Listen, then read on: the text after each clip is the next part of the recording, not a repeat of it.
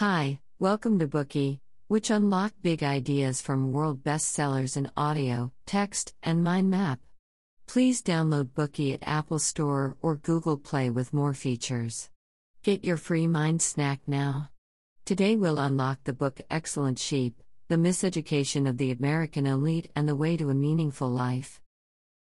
If we're asked to think of the best schools in the U.S., most of us would probably say Harvard, Yale, MIT, and so on.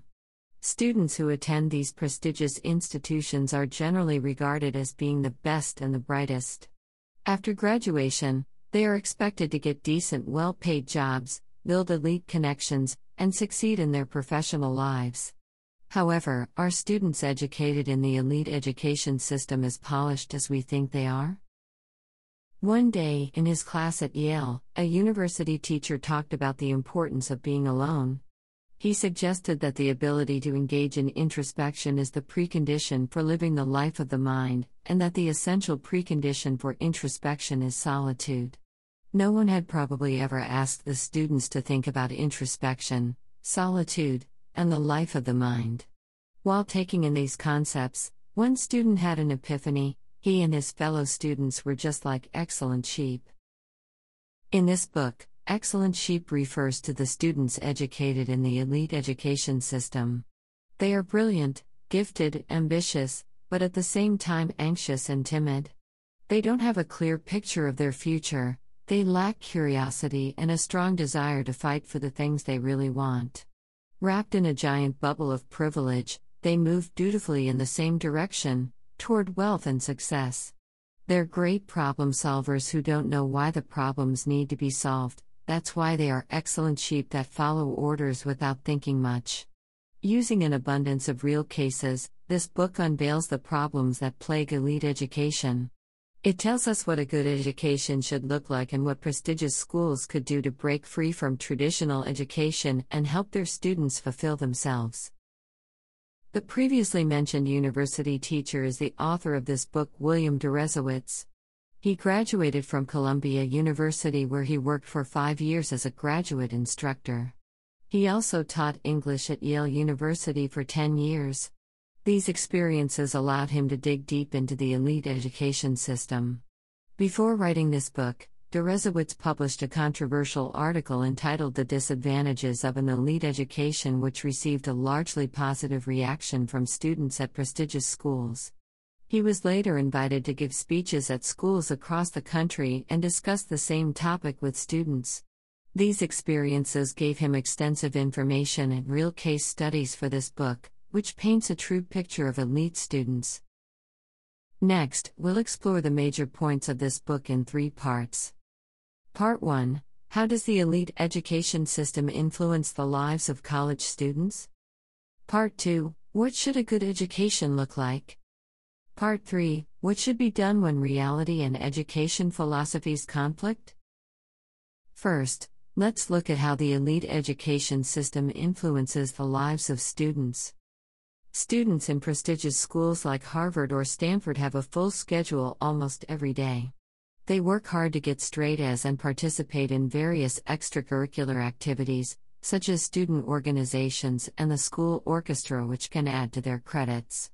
Also, these elite students are often good at sports, play several musical instruments, and speak several languages.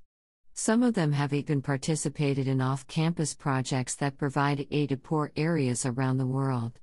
In a word, they're a group of vibrant, smart, and high achieving young people. The schools and society at large are proud of them, and they're eager to do anything that might make their CV look better. You probably want to know how the educational philosophies at prestigious schools produce such outstanding students. To find out, we'll focus first on how the elite education system has evolved. Only after learning how the system developed can we understand how the admissions process at prestigious schools assumed its present form. Let's go back to the late 19th century and look at the Ivy League colleges Harvard, Yale, Princeton, Columbia, Brown, Dartmouth, and Pennsylvania. At the time, the Ivy League schools were relatively small local institutions. Before the Civil War, America was a largely agricultural country that was fragmented into regional economies. There weren't many rich kids. Few students in the Ivy League schools were rich gentlemen's sons, so while they provided a good education, these schools could hardly be described as elite. After the Civil War, industrialization boomed. New fortunes and a new plutocracy were born. The railroad network connected different regions of the United States into one unity and created a national economy. The old regional elites began to see themselves as national elites and regard themselves as aristocrats, and they started to make every effort to reinforce their class identity. They created all kinds of institutions for their own use, including exclusive resorts, country clubs, and others. That was when Harvard, Yale, and Princeton, known as the Big Three, began to expand and enroll more rich kids. To attract more kids from affluent families, these colleges started to put more emphasis on extracurricular activities to dispel their bookish image. For example, American football, now a popular sport, was invented at the elite schools during this period. Other schools followed suit, and all of them expanded successfully. Through this approach, the Big Three became iconic institutions in the education sector in the 1880s. But what problems did this approach cause? Perhaps the biggest one was that instead of a student's academic ability, the Ivy League schools put more value in the student's family background.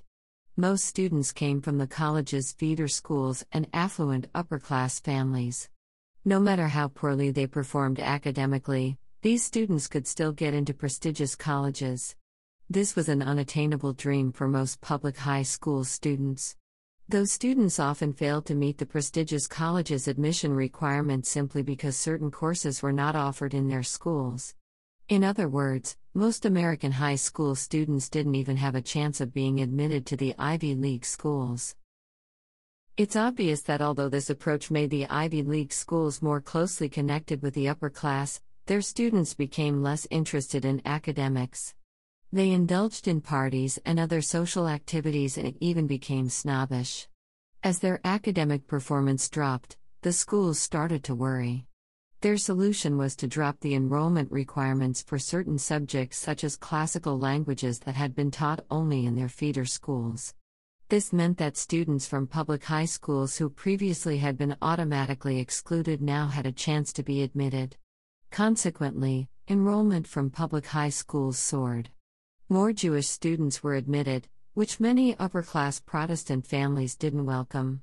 Therefore, to maintain their ties with the upper class, the schools started to introduce new admission requirements such as reference letters, alumni interviews. They also gave the kids of alumni preferential treatment. This had the effect of limiting the admission of Jewish students, which was probably the intention.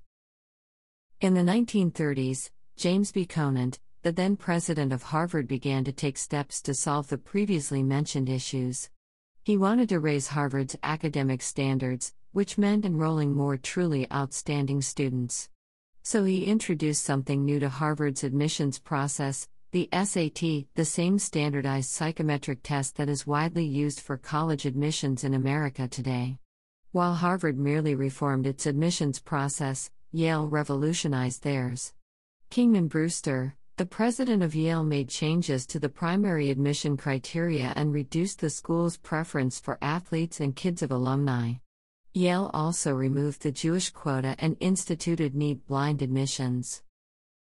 As a result, the admissions process at these prestigious schools seemed to be more reasonable, less exclusive, and less biased towards rich kids. However, decades later, a bomb dropped. U.S. News and World Report, a weak third among American newsweeklies debuted its college rankings in 1983. Also in the 1980s, the college admissions industry boomed. Test prep, consultants, tutors, guidebooks, students, and their parents wanted all of them to boost their chances of being admitted to a prestigious school. Ever since, the competition for enrollment in the prestigious colleges has become ever fiercer. Because of this, the students who want to attend a prestigious school have to be well rounded. It's not enough for a candidate to excel at writing poems or computer programming, they're also expected to play a musical instrument, be good at sports, and have founded some kind of club. Simply put, prestigious colleges want young people who are both well rounded and have special talents. You might wonder isn't it great that they choose the best and the brightest? Perhaps. But in fact, such an education system can cause potential harm to students. First of all, elite students admitted to prestigious schools have always been successful. As a result, they're terrified by the possibility of failure in the future. Even a temporary, unimportant failure would make them doubt themselves. Because of those harsh admission requirements, many students strive only to outperform their peers. Many of them participate in at least six or seven different extracurricular activities to look outstanding.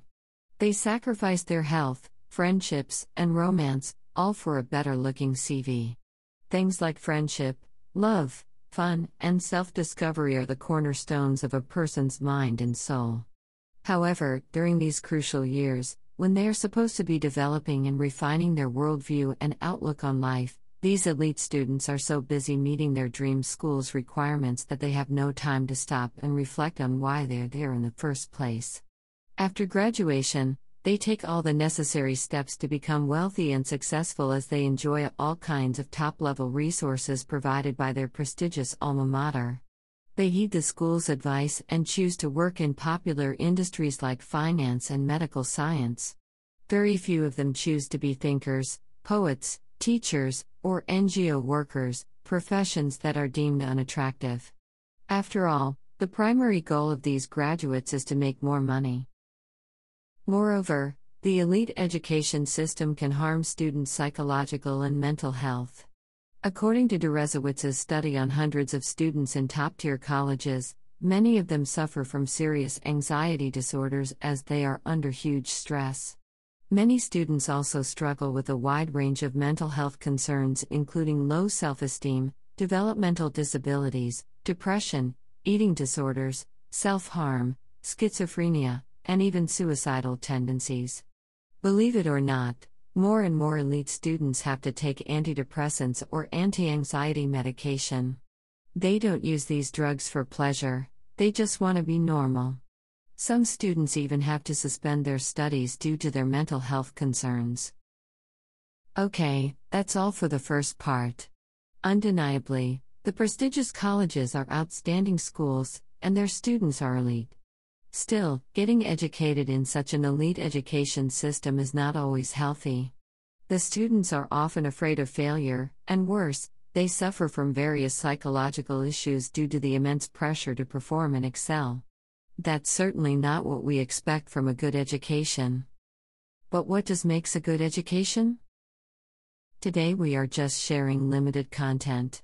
To unlock more key insights of world-class bestseller, please download our app. Just search for BOOKEY at Apple Store or Google Play. Get your free mind snack now. Dir hat dieser Podcast gefallen? Dann klicke jetzt auf Abonnieren und empfehle ihn weiter. Bleib immer auf dem Laufenden und folge uns bei Twitter, Instagram und Facebook. Mehr Podcasts findest du auf meinpodcast.de.